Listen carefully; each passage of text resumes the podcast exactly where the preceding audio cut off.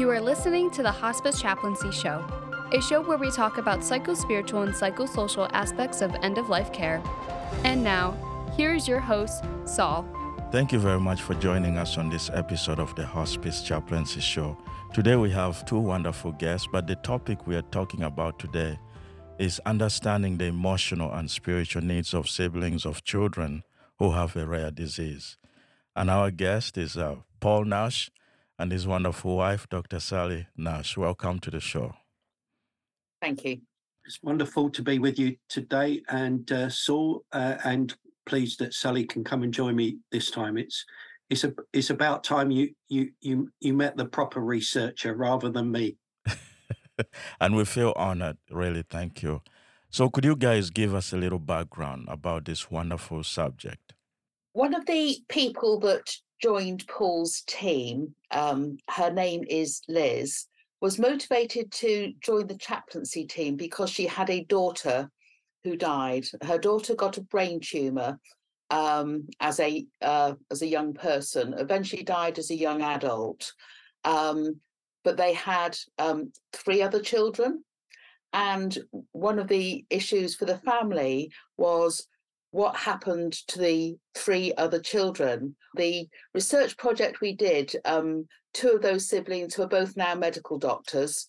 Um, were part of the re- the research team, and to raise the funds to enable us to do this research, they um, a team of them, um, the, the the parents, siblings, and friends of Katie who died, um, went and climbed Mount Kilimanjaro and raised funds by by doing that. So the project comes out of the passion of siblings of wanting um, families, teachers, medical staff to understand what happens with siblings who have a seriously ill brother or sister and um, part of the i think part of the desire of looking at this is because um, there's a there's a real desire to stop some of the problems happening happening to the well siblings later down the line because of some of the things that might happen within the family dynamics. So that that's the background of it. So it was a an official um, in, in our country language NHS ethics approved. So the National Health Service, we went through ethical clearance.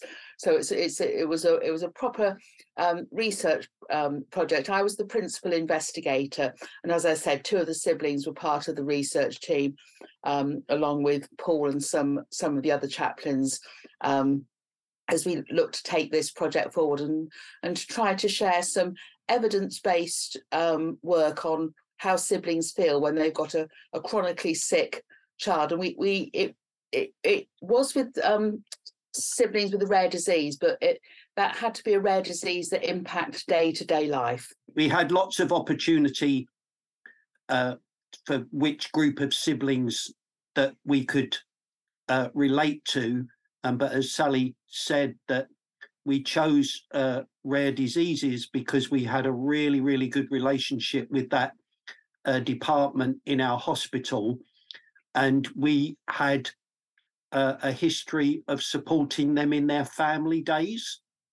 And so the way we did the research was, uh, as as I've shared before about spiritual play, um, we were going along to those days and doing spiritual play uh, with with the with the siblings and and and the children and um, so when we approached that team to see whether they would be open to us doing uh, research with them, um, they were very, very open to that. So what we did was, as well as doing the spiritual play, we were offering research as a part of what we were doing on their family days.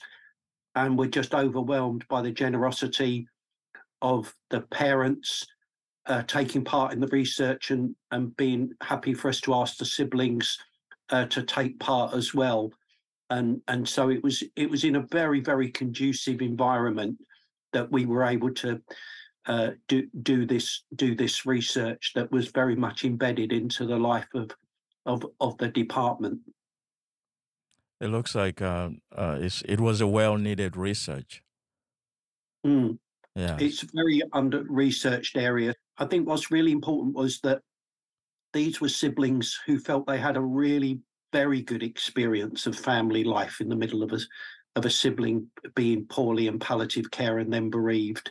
Yeah. Um, and so they came at it from a very positive perspective, and a, and a, and they're a wonderful family, and we can put the link up of the charity's uh, website. Um, uh, and they're you know they're just fantastic. But even you know as highly functioning um, as they were, they they understood the stresses and strains um, on them as as as siblings, and and the distance of them looking back, you know, enabled them to have some perspective, um, you know, of of maturity, but of of importance. So, Sally, as the principal investigator, I'm curious to see uh, for you, what was uh, was it due to personal experience? Um, what what was it that made you so excited and take this project? Um, I have a background in working with um, young people. I like um, probably many people originally trained as a teacher, and I worked with young people with educational behavioural difficulties. I worked with um, young people in residential homes, and I've always had a passion for um, for, for, young people who um, perhaps feel a little bit isolated or the, on the margins or who are struggling um, I- emotionally. I, uh, so I, have always wanted, I've always worked in those sorts of contexts. So when the the idea of a sibling project came up, I was really passionate. My, I really want to see people fulfill their potential. Yeah. And I know that when you have adverse situations in families, it can it can it, it can impact you. So we were really keen to sort of see about perhaps what some of the um, adverse outcomes might be for um, siblings with um, who have a sick brother or sister, because um, the, the, my um, I originally studied social policy as an undergraduate, and the literature was really clear that if you intervene at the right time, um, you can make a difference. So one of the pieces of work I did was what um, you in the US used to call preschool compensatory education. Yes. Um, so the idea that if you you know you you need to intervene as early as possible with people to compensate for some of the some of the issues that they're facing. So um, I I yeah, from undergraduate onwards, I've had the, I've had this passion to look at how we can make lives better for people. Um, you know, p- particularly in these sorts of circumstances when you know they haven't done anything.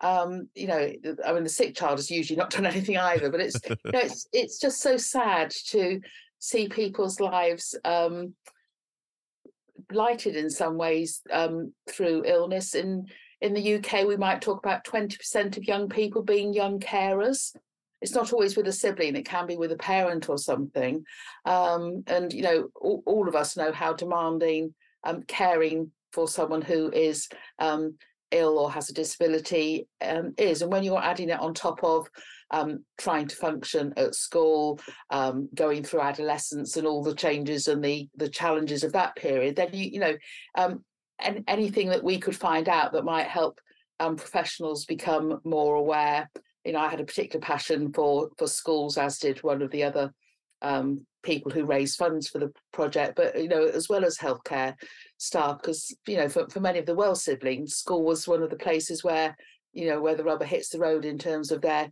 their capacity to um, to do homework or to or, or to flourish and to, and to fulfill their potential. So, what was the method, you know, to get maximum uh, benefit out of this research or maximum knowledge? We had a two-part method. We, um, in research language, it was a bit of a mixed methods project. So we had a um, an existing health-related quality of life questionnaire. It was from a European group called Kidscreen, and they'd already um, normed all the findings to a UK population as well as other um, other countries in Europe. So one of the reasons for using it was we thought, well, if this works for this group, we may be able to use it with other groups. But what I particularly liked about it is they had what they you call a proxy questionnaire. So the the sibling answered the questions, and then the parent answered the same questions on the on the sibling. So you were able to compare how the, the parents saw the siblings' life with how the siblings set, said they saw their life. And so we did these um, we did these questionnaires. We had 16, um, 16 people, which is the, the number we got ethical clearance to do. It was a small scale more qualitative focused study. Um, and so, having done the questionnaire, we then did interviews, one to one interviews um, with each of the the 16 young people. We chose not to interview the parents. Um, and then we did a focus group for siblings, and then we also did a focus group for staff who worked in this area. So, um, and then we looked at sort of triangulating, triangulating that data with obviously the, the existing literature. We obviously did a literature review, as you do in the in these sorts of projects. So, um, so that's um, that's the the bare bones of the methodology. So, Paul, um, what were the spiritual uh, issues that these siblings uh, faced? One of the ways in which we could uh, answer that um, is um, one of the creative ways in which we decided to do this was, you know, it, presenting research can, you know, can sometimes be a bit dull and graphs, mm. pie charts, and stuff like that. Um, but one of the projects that Sally had also been leading on was from some standards uh, for chaplaincy with children and young people.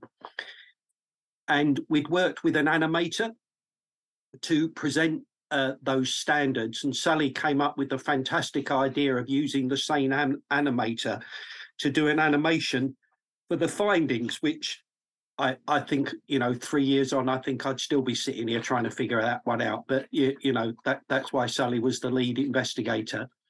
Um, and so what what um, uh, we were able to produce was was an animation in the voice of of the the children uh, and the young people. So I think what we'd like to do is to, although it is a visual animation, uh, that people your your listeners can go on the website and get the link.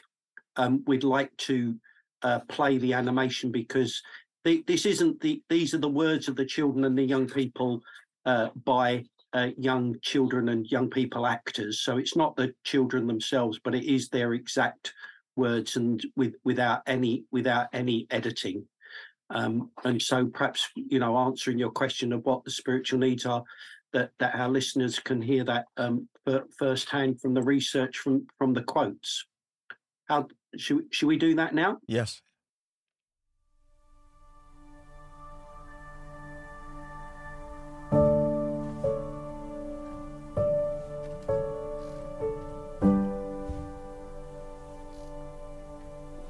Just really, really hard work.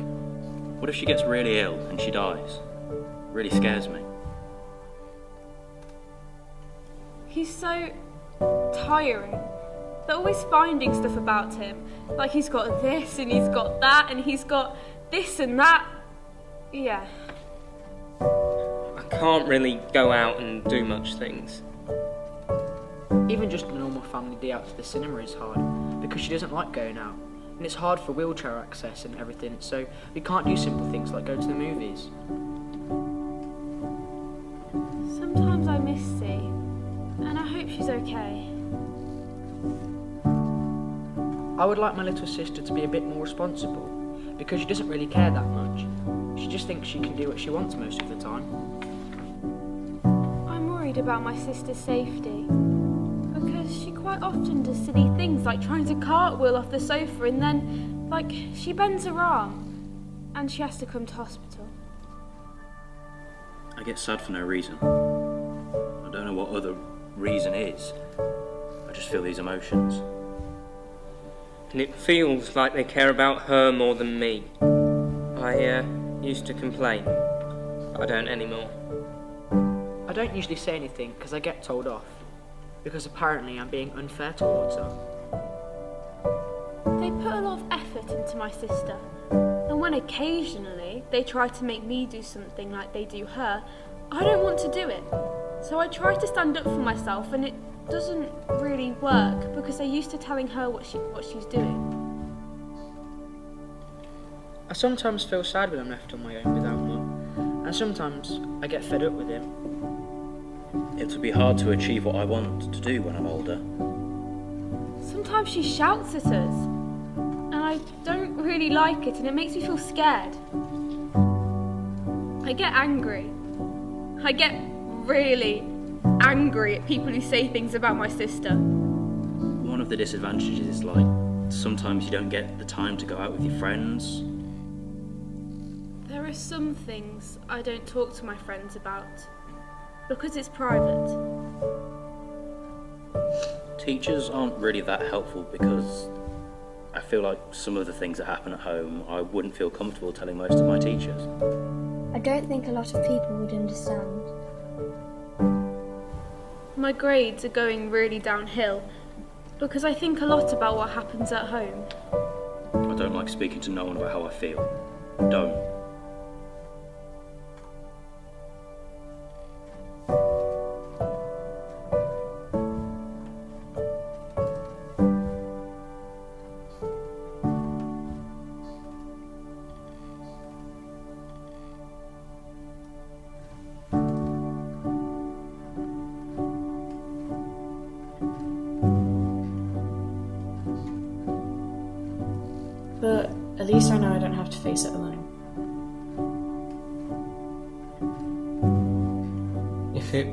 For the people around me, I wouldn't be able to get through it.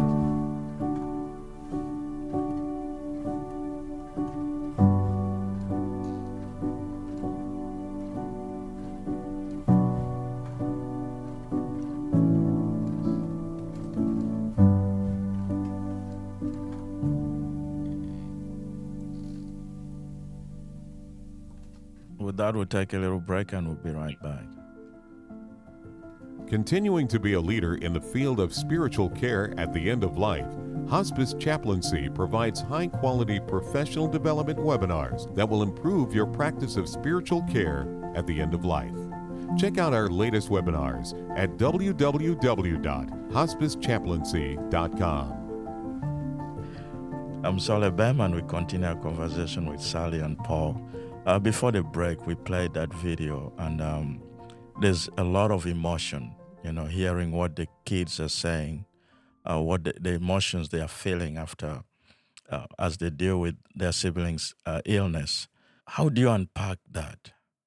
it's very tricky and it's but it's bread and butter of what chaplains do they're there to to listen and provide support for the young people so uh, and children one of the um, presentations we did on this early on we called um, i don't bother called i don't bother anymore and that was a lovely young person from what looked like a great supportive encouraging um, family but in talking to one of the chaplains, he said, Well, I, I don't bother telling my parents anymore. He didn't say it maliciously or angrily.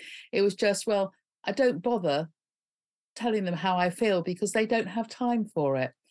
And one of the interesting things sometimes I think is you you get the um, well sibling in a sense trying to protect their parent Yeah. because they they see their parent a little bit um overwhelmed or at the edge and and the the the older more mature ones that you know, I think they they make the decision well I'm not going to add to my parents load the parents would be devastated to hear that because they you know they they would still want to and perceive themselves as as parenting all of their children but um the the, the sibling had a was very disabled and it just takes um took the parents so much time just to provide the very very basic care um and sadly over here the the the support care packages in place for severely disabled children isn't always um great um either. Pl- plus you have all the dilemma of do, do you want to have strangers keep coming into your house? But um no it, there were very very deep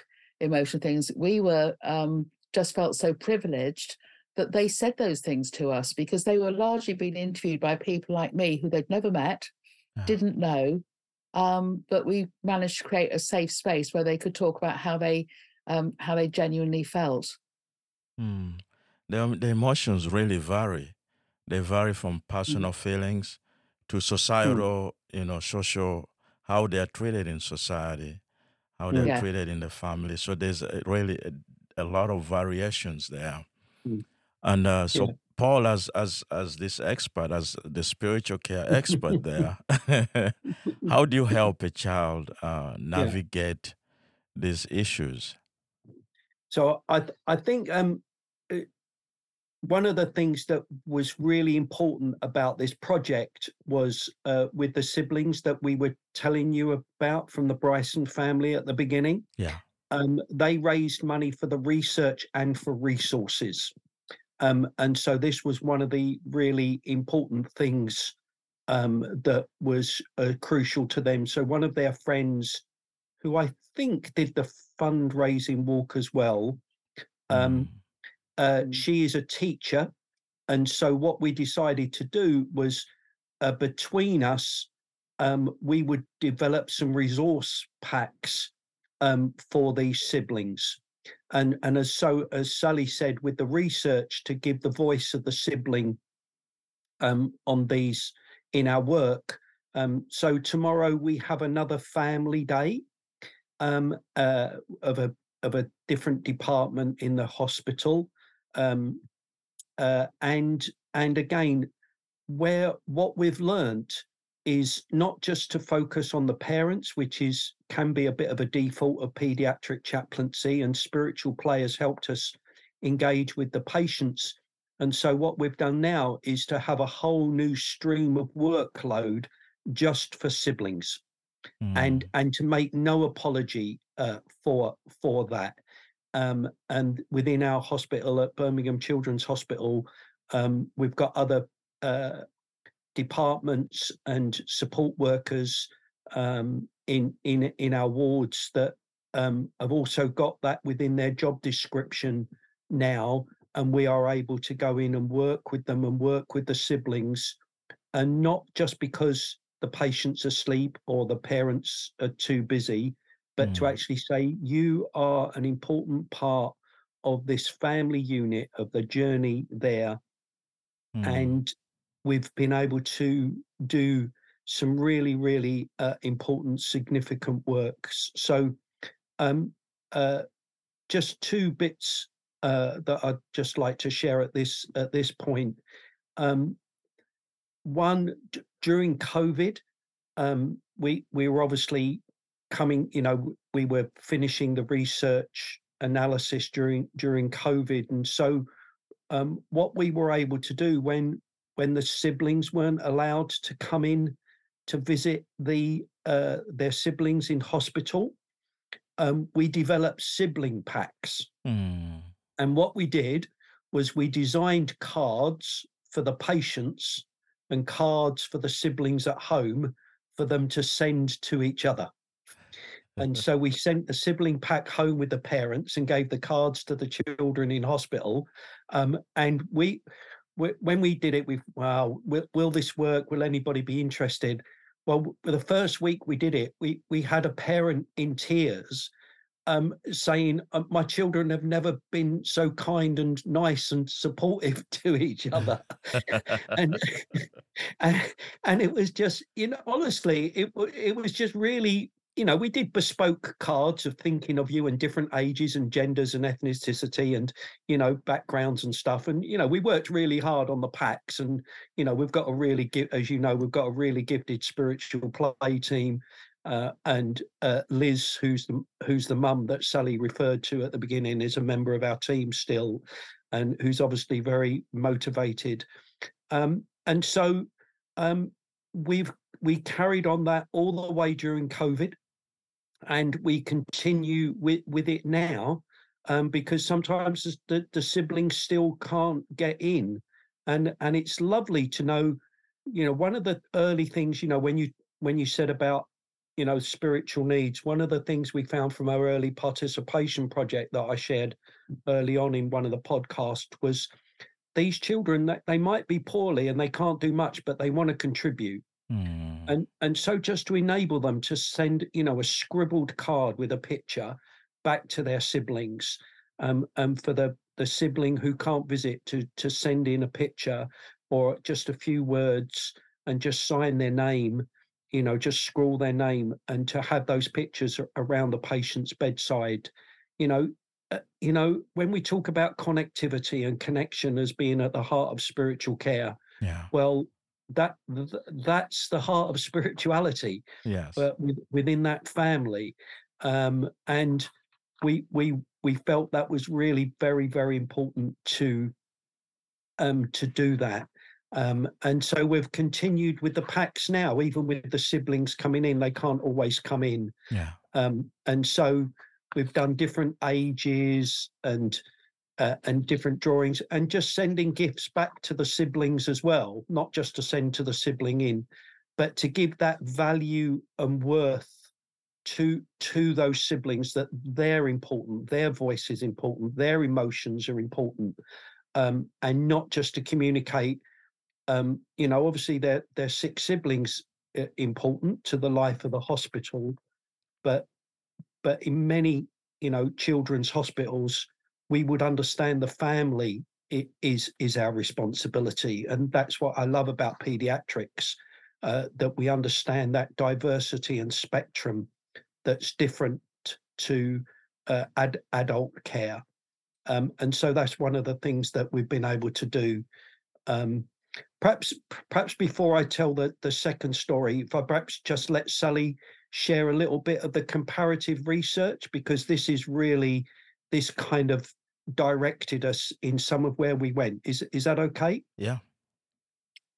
So, like I said, we did this proxy questionnaire. So the parents answered the um, the questionnaire on the um, on their perception of their of the of the well sibling, and the well sibling answered themselves.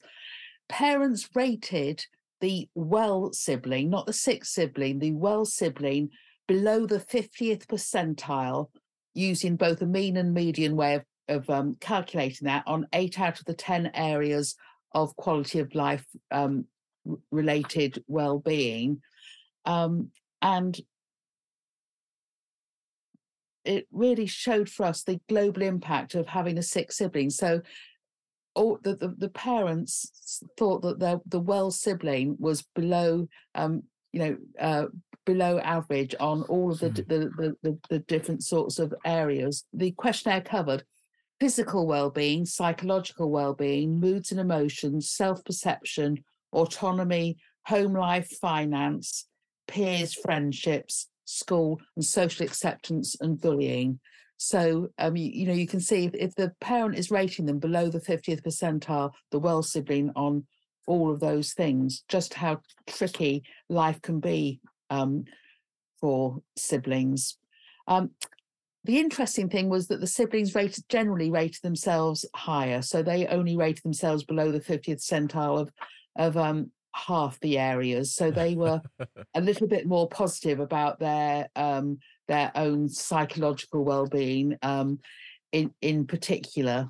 Interestingly, um, the greatest disparities were with autonomy, where the the child thought they um, were 17 um, percent higher percentage points higher moods and emotions nearly 15 percentage points higher and probably the most interesting for our data school 21 points higher. So hmm. the, the siblings, the well siblings' experience of school um, generally was much higher than the parent thought it was.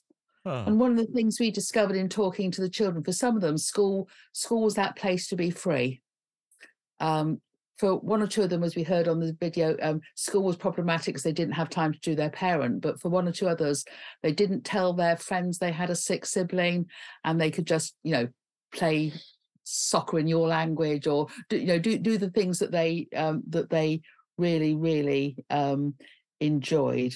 Um, the closest the parents and the siblings got together was on their perception of social um, acceptance, which are the questions around bullying um, and anxiety. And I think both of the uh, both the parents and the siblings were close to the sort of the the middle 50th percentile, which which suggests that actually having a sick sibling um, c- can be problematic in terms of the sort of the the idea of social acceptance and certainly um, some of our respondees were just devastated at the um, the name calling etc that their that the, the that the sick sibling um, got um, so those, those were some of the comparative things but they it, you know we were we were fascinated that the, the, siblings didn't see their lot as bad as the parents thought that the well sibling saw their lot. But then we did wonder: is the well sibling comparing themselves with the sick sibling? They look at their sick sibling and think, well, I, you know, they, they rate themselves so much higher because they see that the life that the, the sick sibling lives. And as I said earlier, it, you know, it, they, the rare disease had to be something that limited um, the child in daily life. Hmm. So that you know that that that was um that was that that was that was very interesting, and it was um we found it really valuable to see the difference between parents and and, and children's scores in in that. Um, and the research report that Paul mentioned at the beginning has got the graphs for all the different 10 areas of all the different um, um, means and medians and things. So anyone's interested, they can download the research report and look and look in much more detail at some of the data. So, Sally, for the sake of context, uh, what is the age group of these siblings? Um, uh, between eight and fifteen, the the Kidscreen um, questionnaire that we did, um, eight was the minimum age um, that that it was valid for, and it went up to eighteen. But in our context, we um, managed to reach eight to fifteen year olds because we did the research at the rare diseases events. Um, what we figured was older siblings were probably allowed to stay at home or go out with their friends and things. So, um, so we ended up with um, with uh, people between eight, um, eight and fifteen, and um, quite a few eight, eight and nine year olds.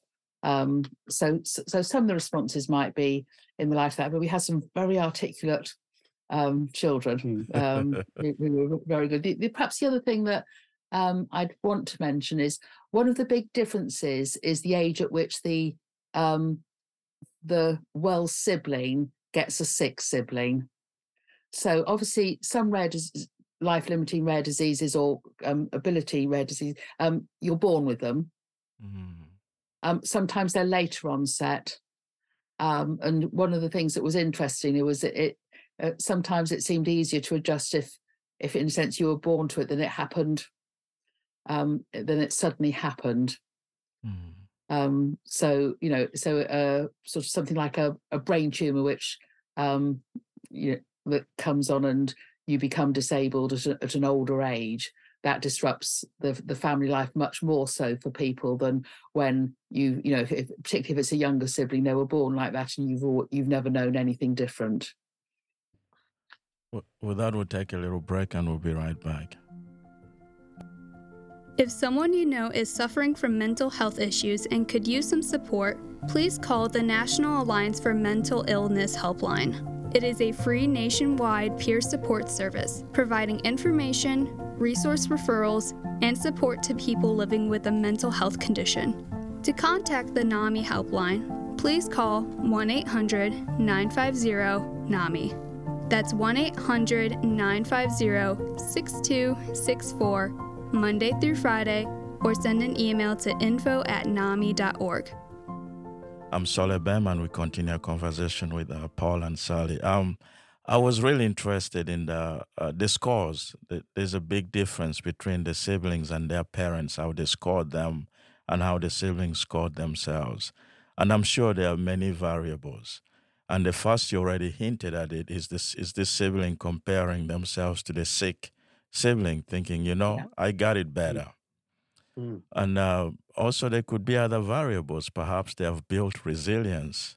What mm. are your thoughts around that, both of you? Mm. I think you, you, you, you're highlighting some really important factors there, there Saul. Um, because one of the things that we're aware of in life is that when we we compare ourselves to people less and more fortunate than ourselves, don't we? Yeah. And you know, like you say, these these siblings have been exposed to some of the saddest things of life and some of the major restrictions um, and and how they view themselves in the light of that as you know as the recording the film in the animation uh, explained you know when, when you look at it there's smiley faces and frowning faces on the animation when people if they want to look at it um, and there there is that full spectrum. Um, but it is really important that that we that we understand these siblings are not having a pity party uh, on on themselves, mm. and they do value their and look after their sibling and and are valued looking after their sibling. And you know, you you use the word resilience. One of the words we're using in in our support now is as much resilience. We're we're using the word resourcefulness mm. um, be, because people have developed resources, and it's a really an important part of the asset base that individuals and families have developed um, that they then put into other transferable contexts. And I, I know for myself, if I'm having a bit of a you know, not not having a good day and feeling a bit sorry for myself and you know, Mm. or I'm a bit post COVID and got laryngitis and you know, I only have to think of our kids in our hospital and I go, oh Paul, come on, get a grip, get some perspective here. Now that that can be negative in sense of being detrimental and ignoring my own needs. Um, but as long as I don't do that and take them seriously, it does give you a different perspective um, when you when you see how poorly some of our children are. And um, I I now make a point of on a personal level, I now make a point of watching any medical uh, intervention that I have to have now. I, now watch whether it's having bloods or scans and stuff like that. Because I think if, if I have to look away, what kind of wimp wuss am I? Uh, that all these things that these kids go through, and I can't even look at a needle going into my arm for a blood test, you, you know, and and and it has given me a completely different perspective. And and these siblings um, have got those new life skills. Um, and theologically, uh, it's a bit like our re- our um, bereavement work. i i don't look upon this as the will or the plan of God. I look upon this as the redemptive gift of God. Hmm. Uh, th- these things are sad and heartbreaking, and some of them are just actually downright wrong. Hmm. Um, uh, and and other expletives that other people might want to to use, but that doesn't mean God can't bring good out of them. Hmm. Um, just because good God brings good out of them doesn't make them good in Hmm. them in and of themselves. And and I think we've we've been really challenged in that redemptive side of of our theology. And the other side of it is so one of the things that we want to do with these siblings of these implications is what what does it mean for for these children with their rare diseases to be made in the image of God? Hmm. Um, and that's been a that's an ongoing challenge um, to to us. Um, um, you know, I think it's just really you know very very important that we that we engage with that of how we see brokenness uh, within the Trinity. Hmm. Uh, and and I think that's really very very important. It surely calls for um, good theological reflection. In- Uh, in- Sally, uh, indeed. Sally, I think you're more empathetic than this guy here, Paul. so uh, both of you have a lot of empathy for sure. so Sally, I mean, um, there's a lot of emotion, like Paul, you said. There's a lot, a lot there, a lot of pain. How do Yeah. you how do you protect yourself from being overcome by this pain and to be productive? Do you put on some wall? How do you yeah, what's the perfect balance to feel what they feel, but also to provide therapeutic healing?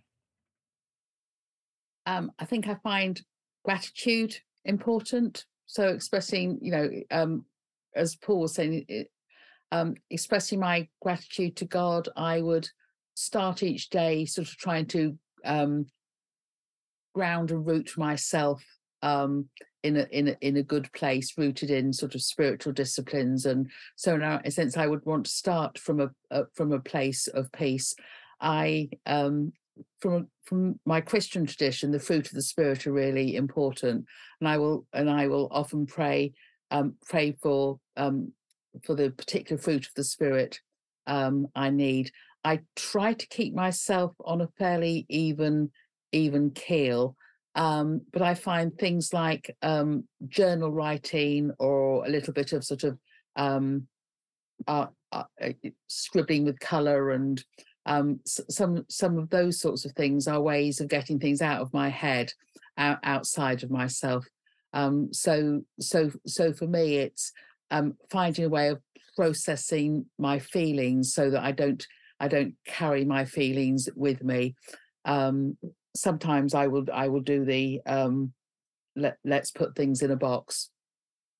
Um, and just in a sense imagine process something and imagine that it that it's put in the um, put in the box I've dealt with it, or I will um, I will sort of look at how do you how do I give that over um, to God. But for mm. me, it's the getting that balance.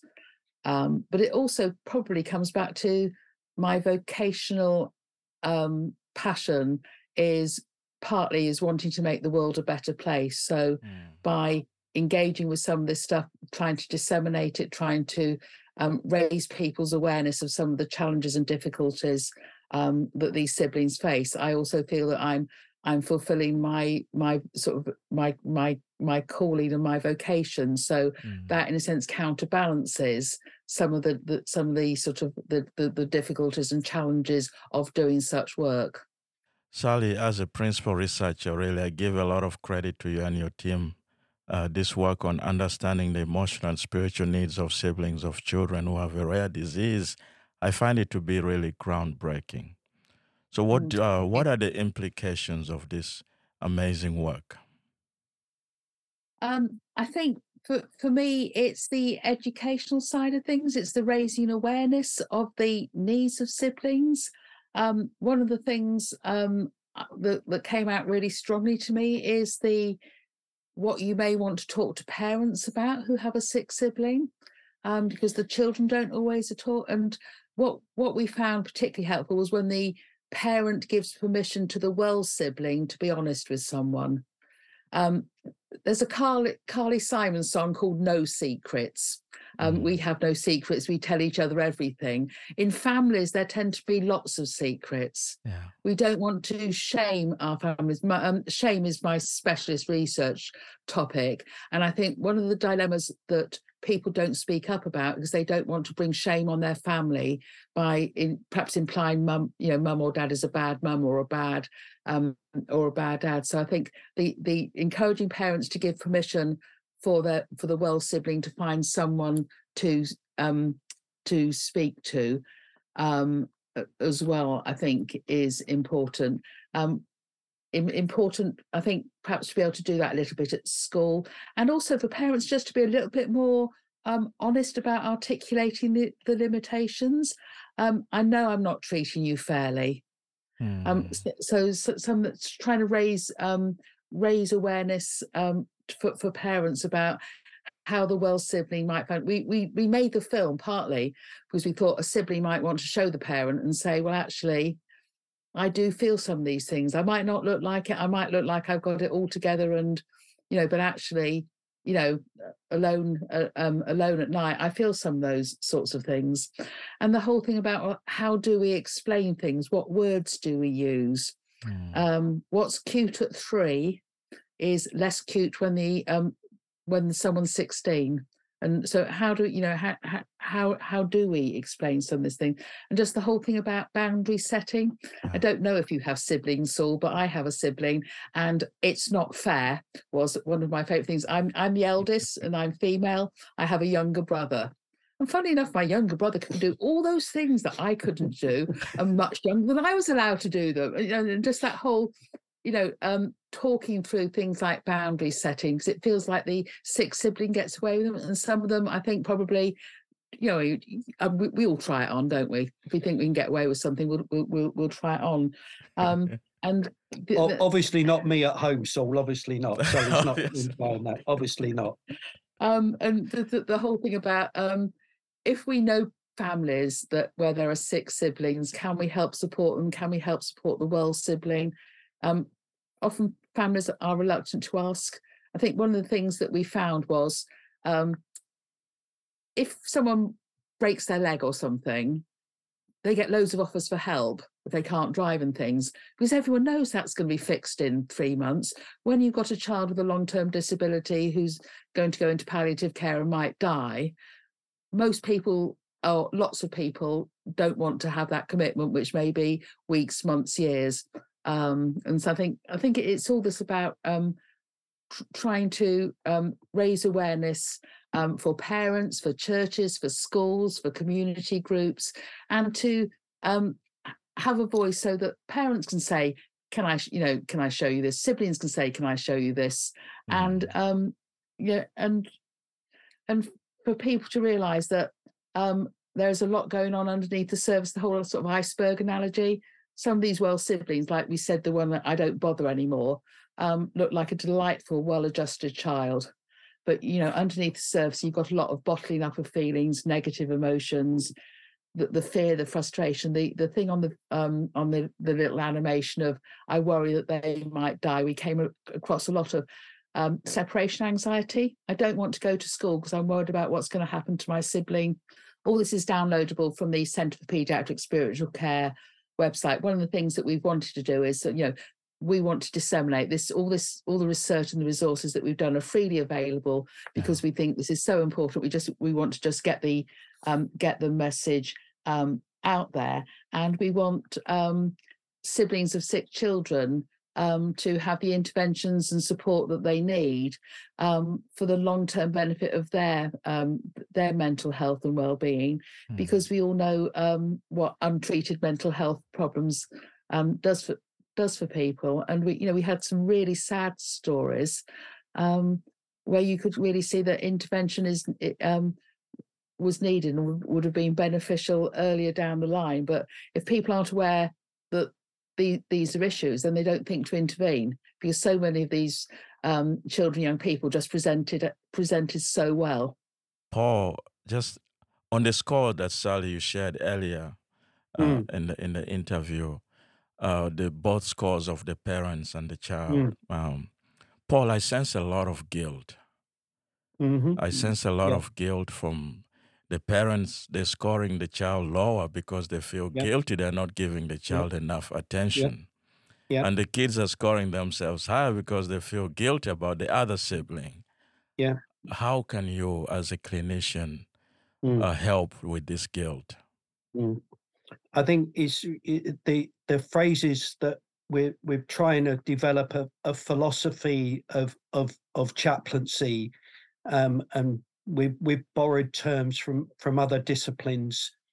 Um, uh, uh, unconditional positive regard will, will be a phrase that is familiar to to people, uh, and and I think it, it's it's easy. Well, it's actually not that easy to say, is it? In one sense, unconditional positive regard, but but to actually practice that um, with with families.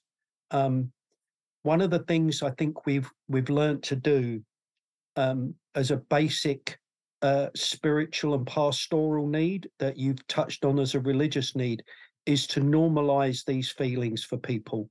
Mm. Um, and, and I think that's just really, really important.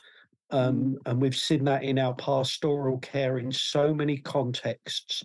And just to, I, I, I can, I continue to be amazed as we have the conversations uh, with with children and young people and families and staff that when we normalize their feelings, they realize that there's nothing wrong with them. Mm.